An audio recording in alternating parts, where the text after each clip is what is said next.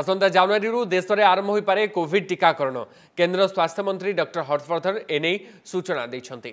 Corona ମହାମାରୀ ଉପରେ ରୋକ ଲଗାଇବାକୁ ଆସନ୍ତା ଜାନୁଆରୀରୁ ଏହି ଟିକାକରଣ ଆରମ୍ଭ ହୋଇପାରେ। ତେବେ କରୋନା ଟିକାକରଣ ସମୟରେ ଟିକାର ସୁରକ୍ଷା ଉପରେ ଅଧିକ ଗୁରୁତ୍ୱ ଦିଆଯାଉଛି। କୋଭିଡ୍ ଟିକାକରଣ ଲାଗି ଆବେଦନ କରିଥିବା ବିଭିନ୍ନ କମ୍ପାନୀର ଟିକାଗୁଡ଼ିକର ଜରୁରୀକାଳୀନ ବ୍ୟବହାର ଲାଗି ଅନୁଧ୍ୟାନ କରାଯାଉଛି।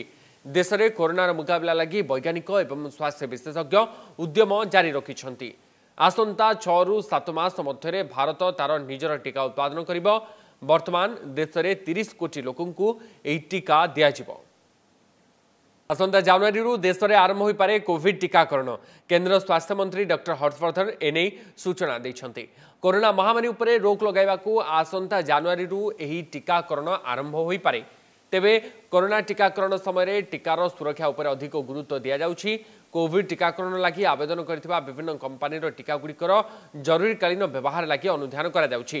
ଦେଶରେ କରୋନାର ମୁକାବିଲା ଲାଗି ବୈଜ୍ଞାନିକ ଏବଂ ସ୍ୱାସ୍ଥ୍ୟ ବିଶେଷଜ୍ଞ ଉଦ୍ୟମ ଜାରି ରଖିଛନ୍ତି। ଆସନ୍ତା ଛଅରୁ ସାତ ମାସ ମଧ୍ୟରେ ଭାରତ ତାର ନିଜର ଟିକା ଉତ୍ପାଦନ କରିବ। ବର୍ତ୍ତମାନ ଦେଶରେ ତିରିଶ କୋଟି ଲୋକଙ୍କୁ ଏହି ଟିକା ଦିଆଯିବ।